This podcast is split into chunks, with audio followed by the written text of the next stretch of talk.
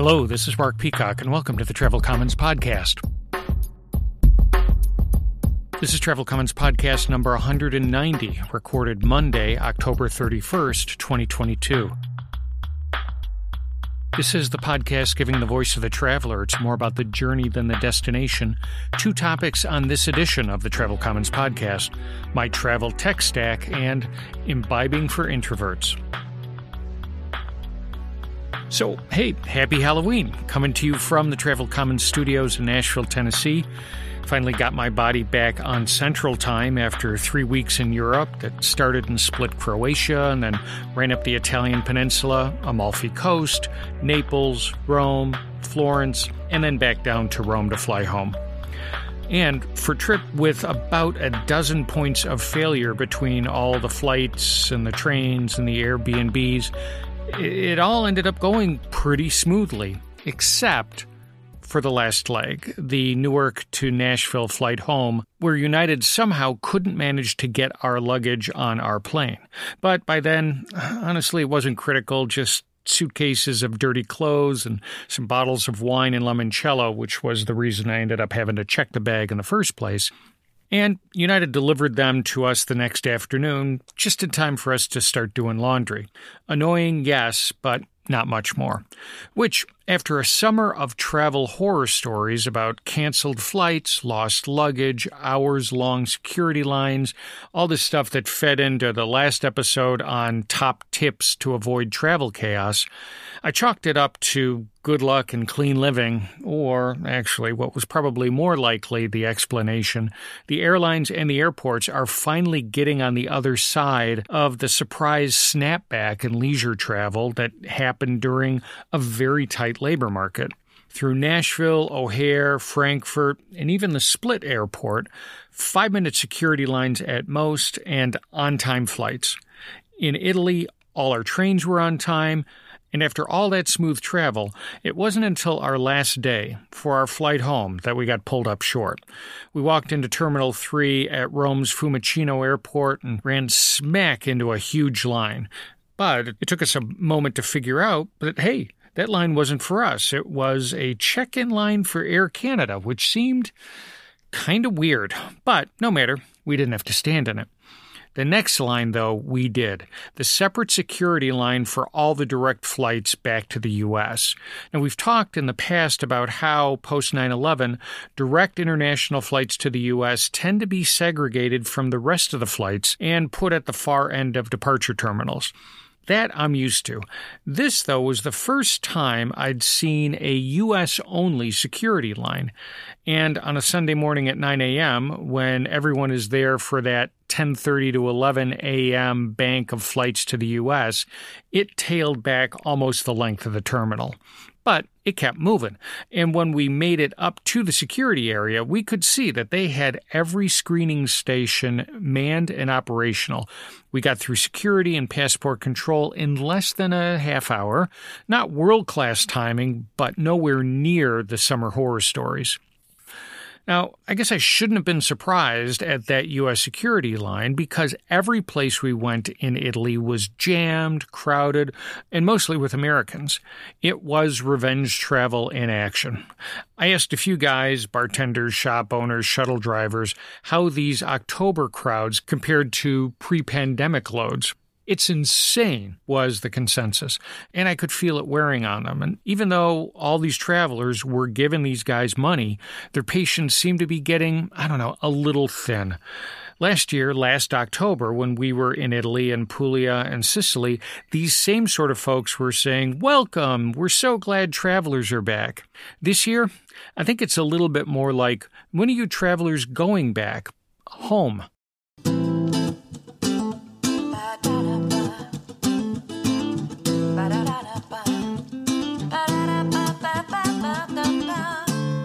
So, following up, I'm, I'm going to hold my thoughts about Croatia and Italy, that trip, for the next episode, do one of my sort of stream of consciousness notes on a location topic. But I do want to follow up here on a couple of things from the last episode. First up is last episode's eSIM rant because through watching my travel companions in Italy and Croatia, and then also texting with Alan Marco, a longtime Travel Commons contributor, I sort of refined that rant, getting it down to two decision points around eSIMs versus physical SIMs. First, how much data do you expect to use? Now, if you're out of the US for a week or less, staying in a place with good Wi Fi, and you can wait until the end of the day to do all your social media posting, you could probably be good with 5 gigabytes of data, which gets you under T Mobile's non throttled international data cap, which is actually what a couple of the folks traveling with me did. It gets you way under Google Fi's 50 gigabyte cap. And it probably also fits into, say, a 15 to $20 eSIM from someone like AlloSIM or Airalo. It's quite honestly, it's the low hassle solution. But for a longer stay, like this three weeker that I just did, or if you're fully invested in building Instagram stories on the fly, like my wife is, five gigabytes just isn't going to cut it. Now, I reset my iPhone data stats on the flight to Frankfurt and then looked at them as we were taxiing out to the runway in Rome. I used 77 gigabytes of data. Now, having said that, 11 gigabytes was from hotspotting because the Wi Fi in our Florence Airbnb was pretty useless. But even pulling that out, 66 gigabytes is still a whackload of data, which is probably why I didn't really pay any attention to my data usage because the Telecom Italia plan I was on gave me 600 gigabytes of 5G data for 15 bucks, essentially unlimited data. So while my T Mobile using companions were scrounging for a bar's Wi Fi password to do their Untappd check ins, I was, I don't know, uploading pictures and refreshing my podcasts just on the fly. Now, the second decision point you hit then is do you need to make regular phone calls? Do you need a local number?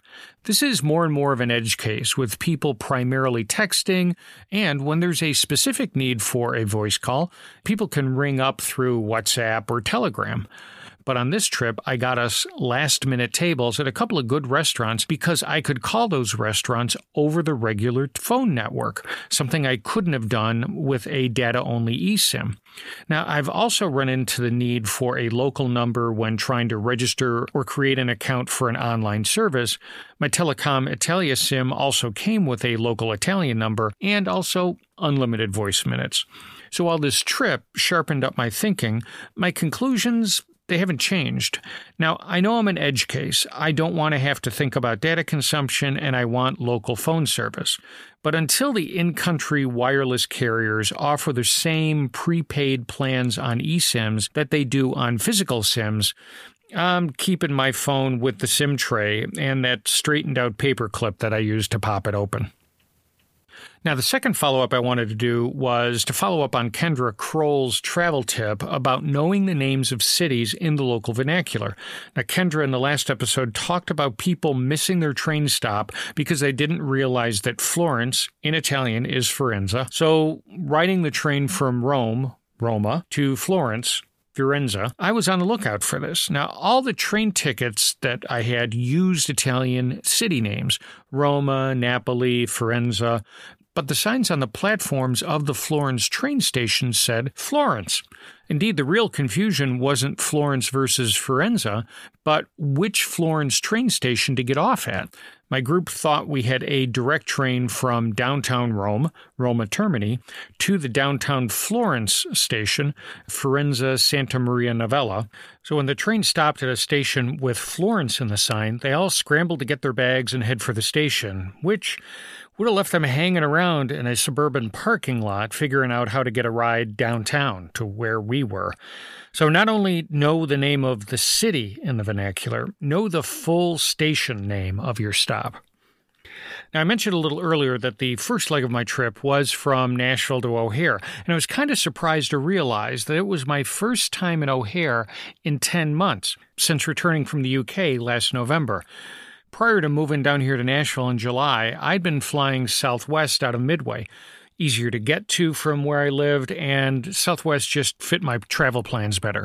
So, as a welcome back, I got the full O'Hare experience, landing on the far north runway, which feels like it's just short of the Wisconsin state line, then with the requisite 20 minute taxi to get within sight of the terminal. Then, just as you think you're almost there, the plane stops across the road from the terminal and waits, I don't know, maybe five, seven minutes for a gate to open up.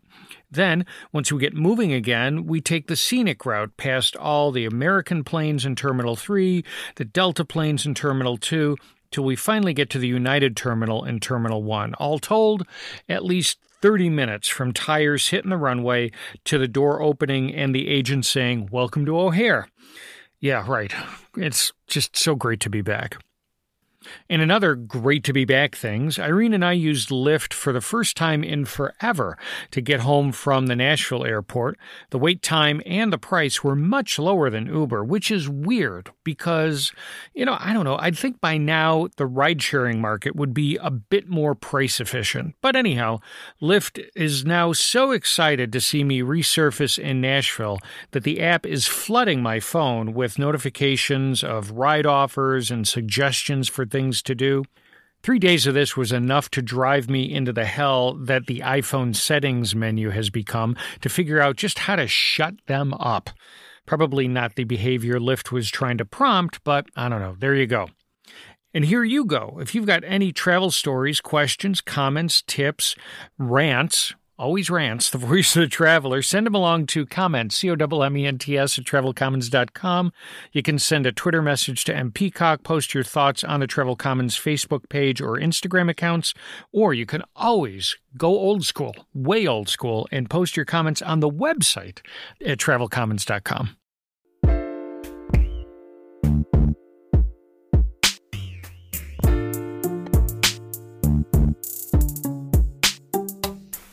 The first topic on today's Travel Commons podcast is my travel tech stack. Back to that problematic last leg of our trip, the flight home to Nashville from Newark. I knew we had a lagging luggage problem even before we left the ground, courtesy of the latest addition to my travel tech stack. I'd bought Apple AirTags just for this reason to track our luggage. When I had to check my bag on the Vueling flight from Split to Rome, I could see on my iPhone's Find My app that my bag was on the plane. Indeed, it looked like it was almost right underneath me. But in Newark, my bag never left the terminal. Irene checked her app, same thing. As we taxied out, I took a screenshot showing the growing distance between me on the plane and my bag left behind at the terminal and tweeted it out to United saying, Well, I guess I won't be seeing my luggage at Nashville. As I said earlier, I was pretty annoyed with United, but at least the AirTag saved me the 30 minutes of suspense, you know, watching all the other bags come out and then the belt stopping and me realizing my bag's not here. Instead, we skipped all that, went straight to the baggage service agent, filled out our report, and then headed home. And then, waking up the next morning, I could see that our bags had made it on the late flight from Newark, and then could see them on the delivery truck heading to our flat. Saved a lot of agita. It got me thinking back six, seven years ago to that first wave of smart luggage. Bluesmart, Away. I bought a Bluesmart bag off their Indiegogo campaign back then, and those bags also let you track their location along with being able to charge your phone. Uh, for about two years until the airlines banned them, or at least the ones with non removable batteries. Those travel use cases haven't changed. Where's my bag? And I need to recharge my phone so I can rebook this canceled flight. But the tech has moved on, replacing the smart bag with AirTags or tile trackers and a 10,000 megaampere per hour battery pack. Longtime listener and Twitter follower Abe Froman pinged me during my summer move podcast pause with Question for the next podcast Are there any new devices or apps that you're using for travel? Which is what got me spelunking through my travel tech stack, which then turned into a stroll through my past What's in My Briefcase episodes. And what struck me was, other than the AirTags and a small phone tripod for video calls, it hasn't been what I've added to my kit as much as what I've been able to take away. The consolidation to HDMI for video seems to be just about done, and that's let me drop all the VGA cables and dongles that I used to carry around, I don't know, just in case I ran into an old conference room projector or an old hotel TV.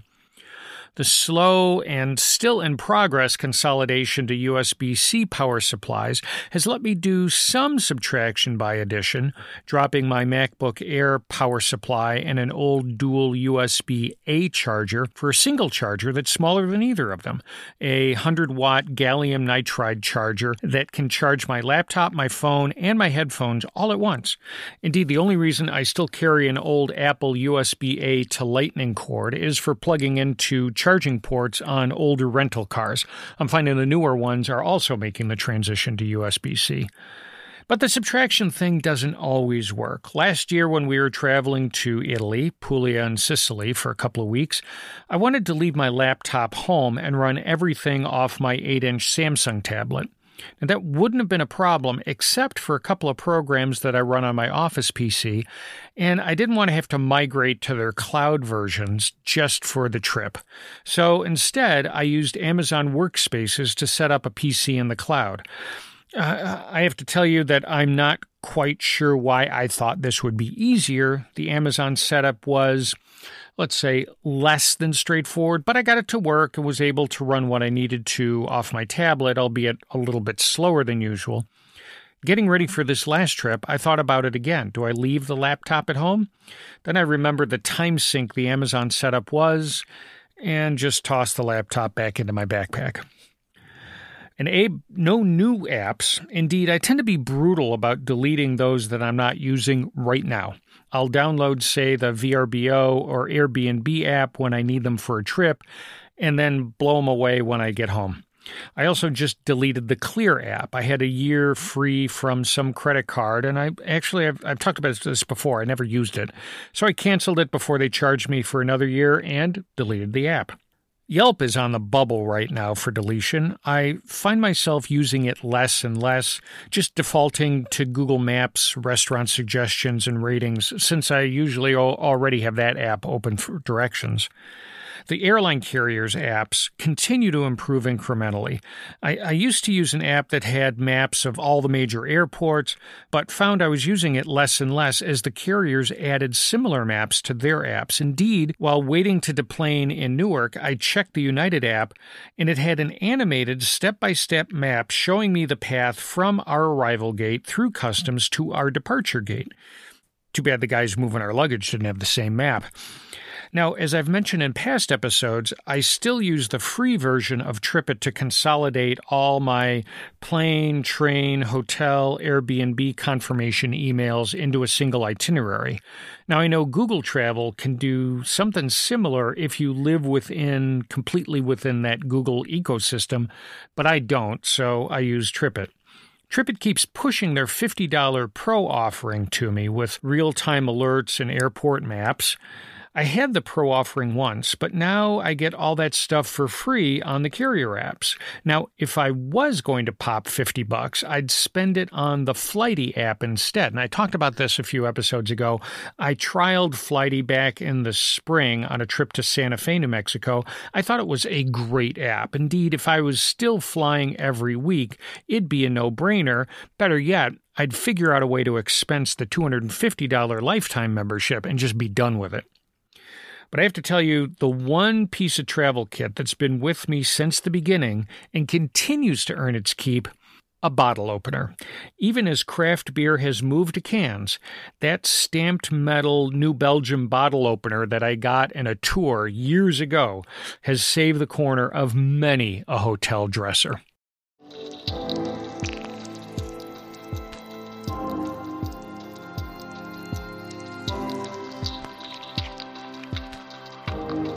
The second topic on today's Travel Commons podcast is imbibing for introverts. When frequent travelers are on the road, we spend a lot of time alone in our hotel rooms, and in spite of the advice from a former colleague of mine who wrote a book, Never Eat Alone, we do eat alone a lot. So when I saw an upcoming book about drinking alone, it seemed a perfect fit for the podcast. So I reached out to the author, Jeff Cioletti, editor in chief of Craft Spirits magazine.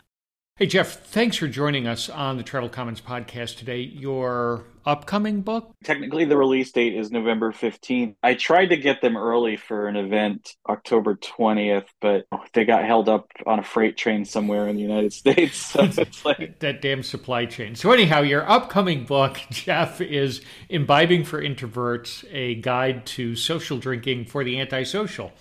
Over the years, on the Travel Commons podcast, we've talked many times about solo eating, eating alone on the road, what you might call eating for introverts. So when I saw the title of your book, it just sort of mapped right into things that we've been doing. And again, in past episodes, we've talked about what are the best ways to eat alone. And so, kind of, what are your pro tips for the best ways to drink alone? Yeah, it really kind of depends on the venue. It just depends on what your objectives are. Like, if you want to sort of quietly contemplate what you're drinking, you know, if you're in one of these sort of high end whiskey bars or, you know, a brandy bar, something like that, where you know you're sipping and you really want to just contemplate sometimes you just kind of want to be present tune a lot of the the background noise out and just kind of be in your thoughts think about what you're drinking think about its connection to a point of origin that kind of thing you know when you're drinking alone probably uh, more often than not, you're going to be sitting at the bar. I mean, a lot of times they're going to they're going to give you a two top, but sometimes I certainly feel bad about taking it up, especially when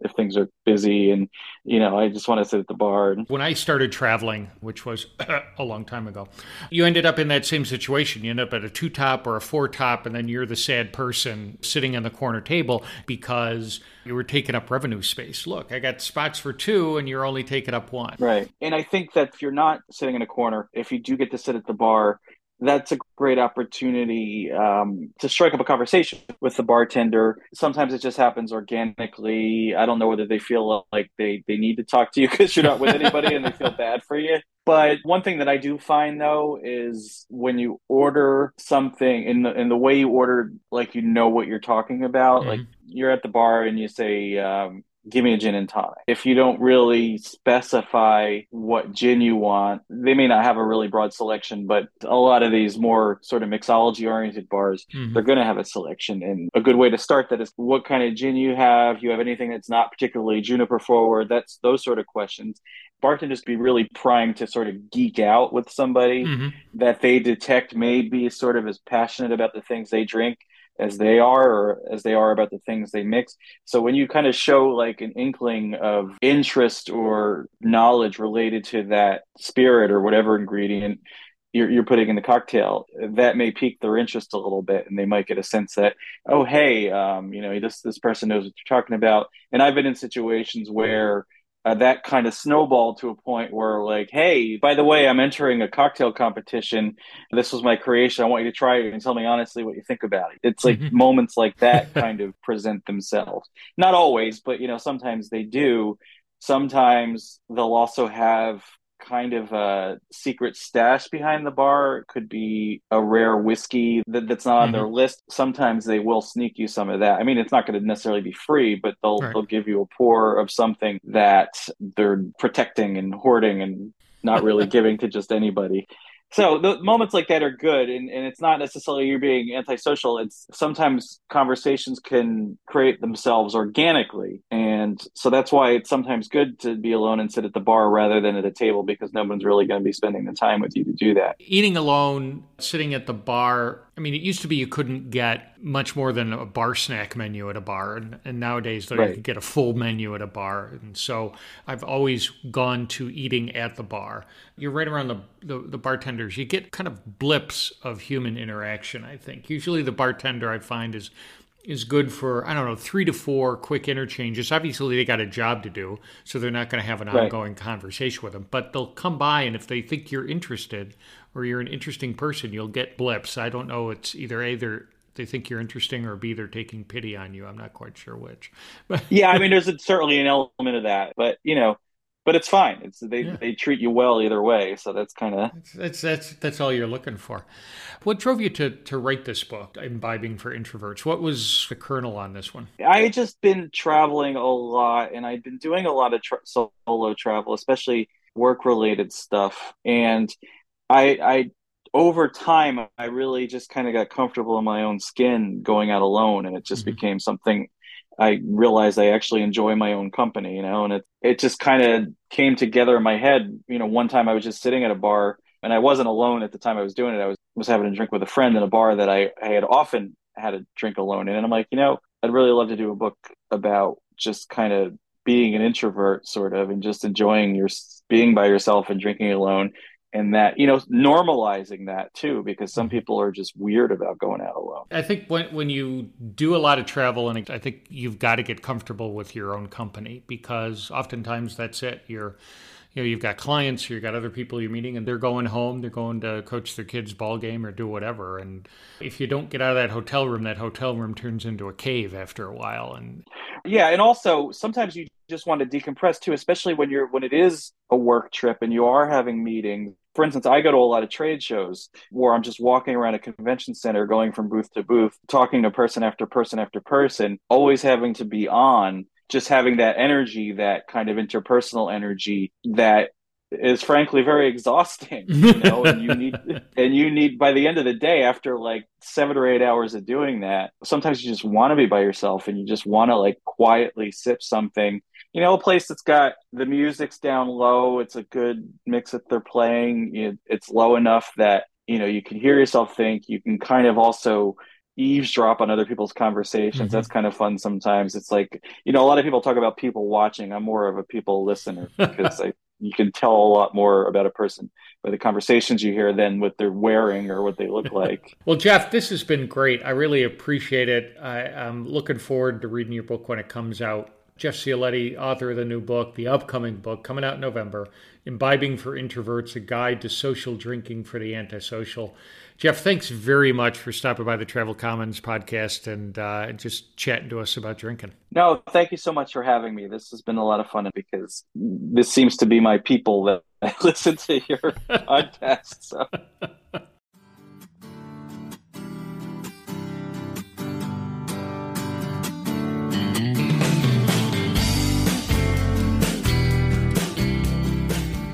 Okay, that's it. That's the end of Travel Commons podcast number 190. I hope you enjoyed it. I hope you decide to stay subscribed. Remember that you can find us and listen to the current episodes on all the main podcast sites Apple Podcasts, Spotify, Stitcher, SoundCloud, Google Podcast, Amazon Music. You can always ask Alexa, Siri, or Google to play Travel Commons on your smart speakers.